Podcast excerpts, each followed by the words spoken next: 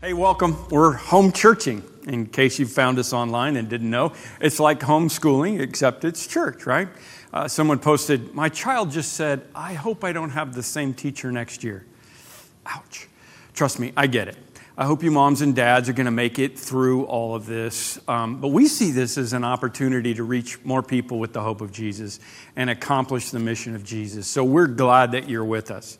Let me explain what we're doing a little bit. Uh, we're in week four of Life on Mission um, which is a book and some stuff that I put together to help churches understand what we're supposed to be about. Jesus said, You will be my witnesses in Jerusalem, in Judea, Samaria, and to the ends of the earth. This is why we're here. This is why we haven't gone back to heaven already, is to be a witness. And in order to do that, we have to be proactive with a few things, all right? We connect, we serve, we share, we grow, we pray. Those are the five things that we do as we go on The Bible says, in the same way, let your light shine before others that they may see your good deeds and glorify your Father in heaven. So, so, in other words, the more you look like Jesus, the more credible will be your witness. Makes sense, right? Peter said the same thing, but let me read it in the message paraphrase. Live in such an exemplary life among the natives that your actions will refute their prejudices. Then they'll be won over to God's side and be there to join in the celebration when He arrives. I mean, if, if they can't see that following Jesus has affected your life on the earth, how will they uh, expect it to affect their life on this earth or later. I mean, it's just the way that it works. And if you're watching and you don't have Jesus, please understand this is supposed to be the goal. It's not about being perfect, uh, it's, it's not about everybody being perfect little Christians, but it's like this I don't expect my trainer at the health club to be a bodybuilder, okay? But it's just hard for me to take workout advice from someone who lives in a van down by the river. They've got to at least be able to help me get the bar back up on the last bench press. Analogy stops there. The physical trainer doesn't have to look a certain way because there isn't one model of what a human body ought to look like.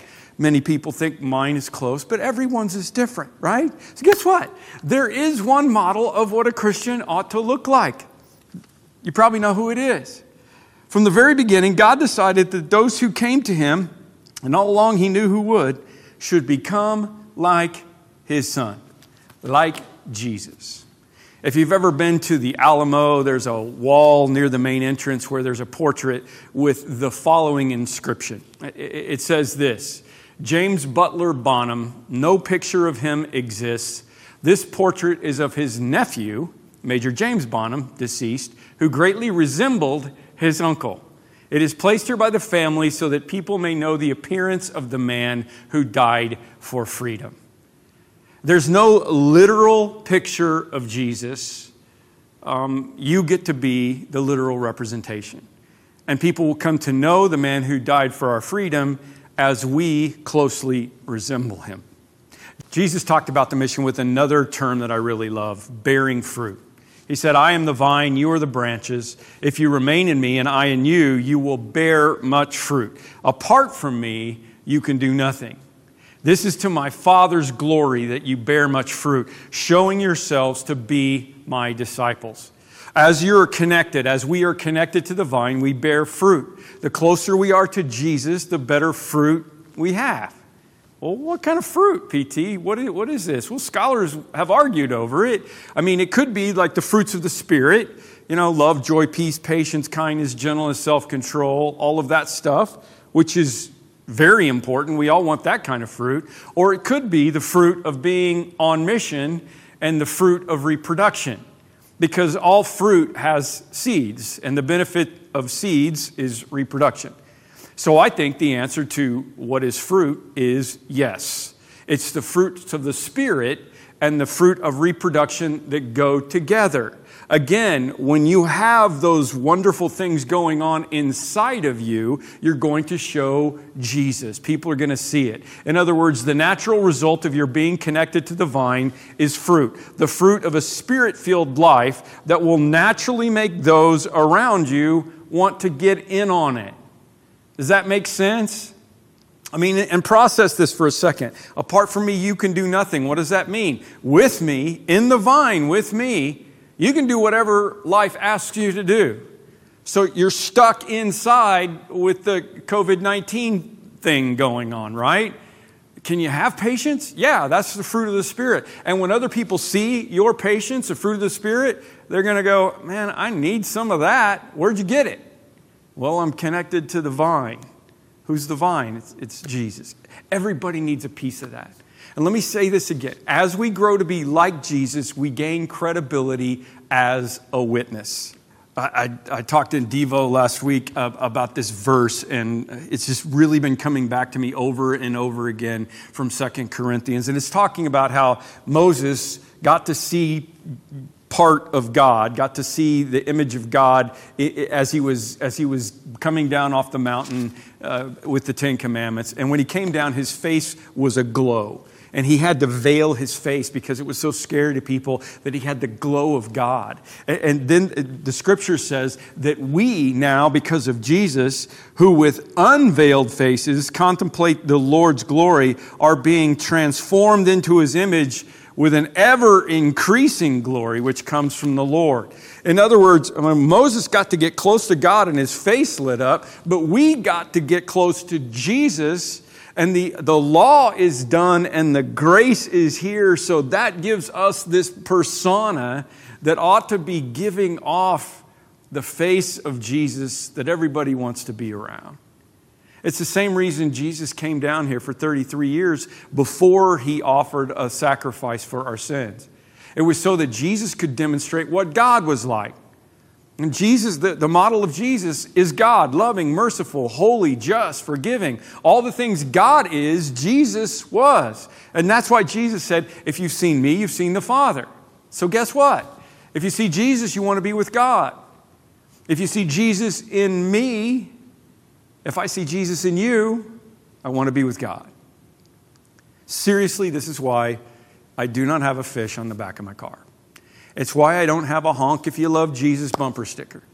Because the truth of the matter is, there's not enough fruit of the Spirit in my driving habits to make you see Jesus. Maybe I should care more, but I just don't sometimes. Can I be honest?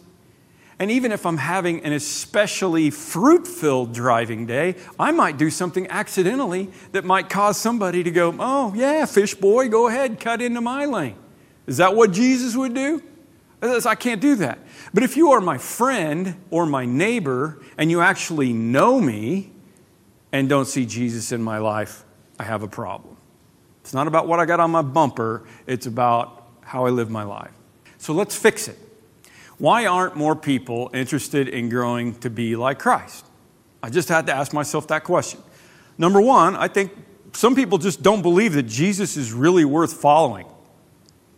But I got to ask you during Jesus' ministry, is there anything you see Jesus not able to do?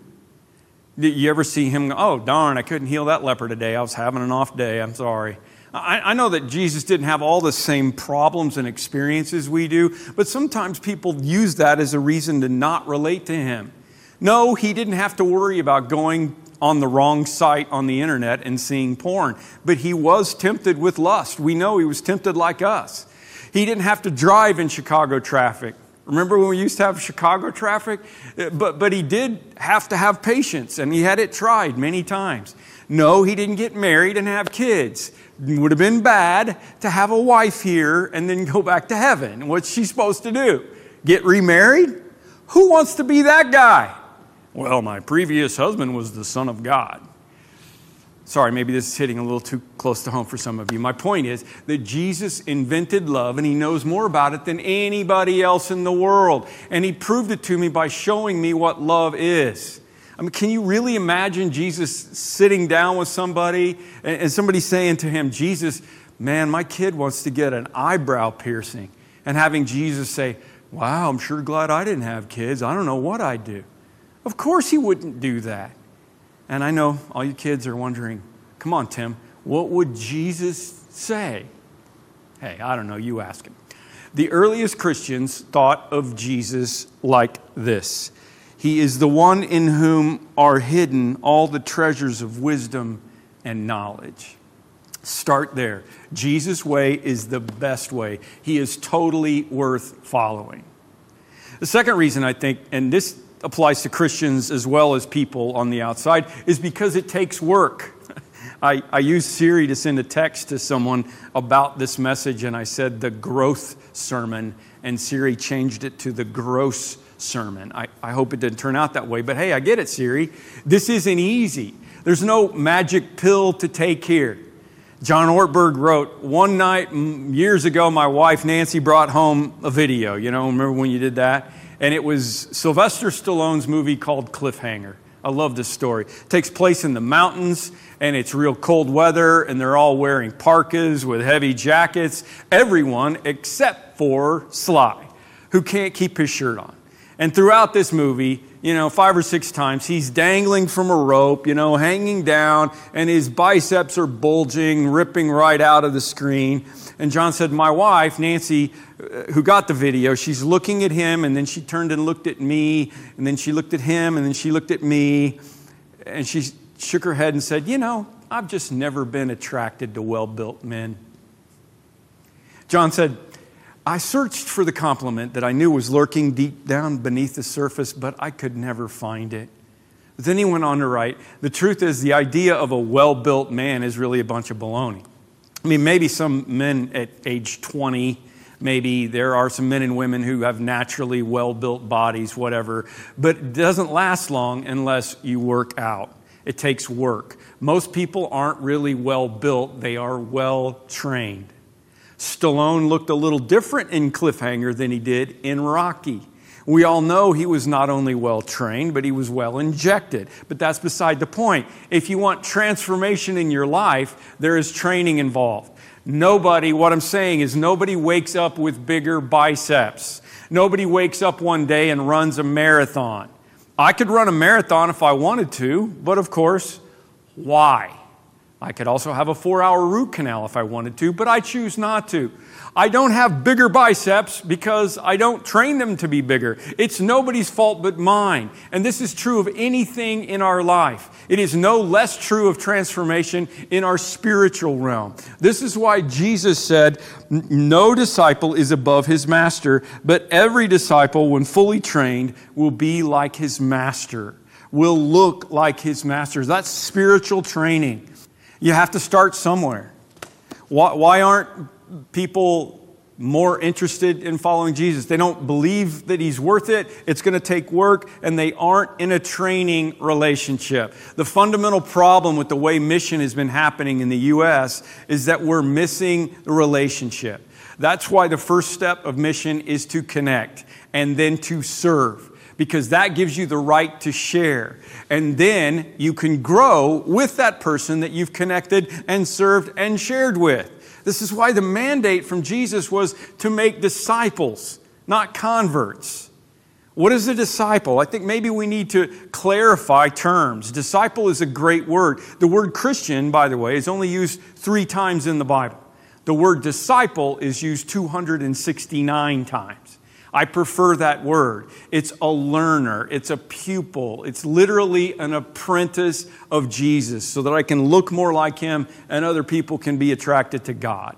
An apprentice is someone who is supposed to be learning from someone who knows what they need to know. And obviously, it's possible to become a disciple of Jesus by reading about him and talking to him in prayer on your own.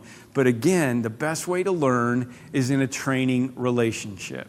If you want to run a marathon, the best thing you can do is join with some other people who have the same goal. Don't join me. If you want to really build muscle and lose weight and be your best, you will train with someone because it's that last set when you can't quite get the bar back up that really matters. When there is someone there to help you and maybe call you a girly man, I'm here to pump you up. That's why I believe so much in the grow part of life on mission.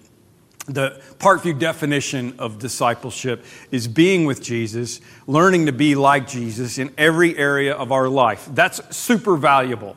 Man, it's the best way to live. But for the sake of the world is really important that you add that on there. I, I know everybody listening is probably thinking, Man, I can't train. I'm, I'm not in shape myself. Hey, I get it. Maybe nobody ever helped train you, and I get it. Maybe you were part of a church that didn't help you with your spiritual growth. That's honestly a big problem in a big church. You can come in and out, and you can watch online and do an occasional sermon workout and leave again, and nothing else will change in your life. And you will not be trained to be like your master. It's what they call the weekend warrior in sports. You don't do anything all week, and then on Saturday you go try to run a race or do some highly demanding activity. And what does it do? It makes you sore, and then you do nothing all week and start over, and it never works. Weekend warriors never get any better at what they're trying to accomplish, and it usually ends up hurting them. But even if that's been your norm in the Christian life, you can start now, and you can help others at the same time. Here are the two next steps for this week. First of all, develop a daily 15 minute training time, chair time we call it, that includes prayer and Bible reading. Need a resource? Here's a link. We'll give you all kinds of resources to help you along the way. It's super easy, especially now that everything's so online. Number two, find somebody that you can train with or train yourself okay? What I mean is like a small group. And we'll give you a link to be able to help you to do that as well, to connect with some people. Maybe invite some of your friends over. You don't need to be better than them at following Jesus to get in a group and do some things together, okay? I mean, is there somebody you can ask to do some of this stuff with you? It, it's crazy to me because people are learning to cook during this crisis. People are getting in better shape. People are doing home improvements during this quarantine. Why can't we learn to be more like Jesus? The Bible says, Apostle Paul, I want us to help each other with the faith that we have. Your faith will help me, and my faith will help you. General principle whatever you pay attention to is going to grow. If it's your garden, it's going to grow. If it's your kids, they're going to grow. If I pay attention to my marriage, it's going to grow and get better. If I pay attention to work, it's going to grow, okay? Remember how important this is. The more you look like Jesus, the more people will believe your witness. And can I just be personal with you on this? As a grandfather of five, with one daughter in the process of adoption and one that hasn't even started a family yet, it is amazing. Everybody said grandparenting would change our lives, and they were right. But you know the part I didn't see coming? It was the pride and joy in watching my three daughters, our three daughters, become mommies, and my son in laws become daddies. There's just something very rewarding about watching your children grow into adults who are able to bring children into the world and hopefully make the world a better place. But it feels to me like part of our job has been passed on. And this grandparent principle is one I've recently been wrapping my head around when it comes to the church. It's something I've been processing as we think about mission. It's desperately what I want for Parkview, locally and internationally. There are plenty of churches full of people who are being discipled by a pastor that they like listening to, but those people aren't being fruitful. So we're only doing mission by addition instead of multiplication. And that's not going to work. The Apostle Paul said, The things you heard me say in the presence of many witnesses, then you take those and entrust them to reliable people who will also be qualified to teach others. 2 Timothy 2 2. That's multiplication, and that is our mission. It is multiplication through grandparenting. Jesus wants me to live in a way that I teach you, and then you live in a way that teaches others and makes prodigals want to come home. Growing in our faith is important because the world around us is hungry for something more than just another thing to do on the weekend. It has to be bigger than that, it has to be glowing out of you. The world around us wants to see people who have been transformed in, in ways that make them excited to still be alive. And at turn, make them hungry for what's going on inside of us. Jesus, thank you for showing us your Father. And I know you did a much better job of that than I'm ever going to do of helping people see you so they see the Father. But help me not to forget that that's my goal. I'm not just here to take the bits and pieces of, of what the Holy Spirit can give me for my life, but that through the transformation of my life, other people will see you. And that through them, other people will see you. And that we can be witnesses that way to Jerusalem, Judea, Samaria, and to the ends of the earth. Because that's why we're here. Lord, if there are people listening right now who are like, yeah, I haven't ever seen that guy, um, I'm sorry. I, I get it. Yeah, I haven't ever seen a person that really exemplified Christ for me in a way that made me want to have him in my life. I, I'm, I'm sorry for that, Lord. Will you help us to reach them? Will you help them to find some people around that really are transformed by Jesus and want to help? And help them realize that apart from you, we can do nothing. And with you, we can do anything. We can endure this crisis. We, we can do whatever it is that's going on in our life. That's the power that's available. And if they want it right now, let them open up their hearts and say, Jesus, I want to plug into the vine. I want to be in. I want to follow you. Show me how. And be with us and our people as we reach out to them. It's in your precious name we pray.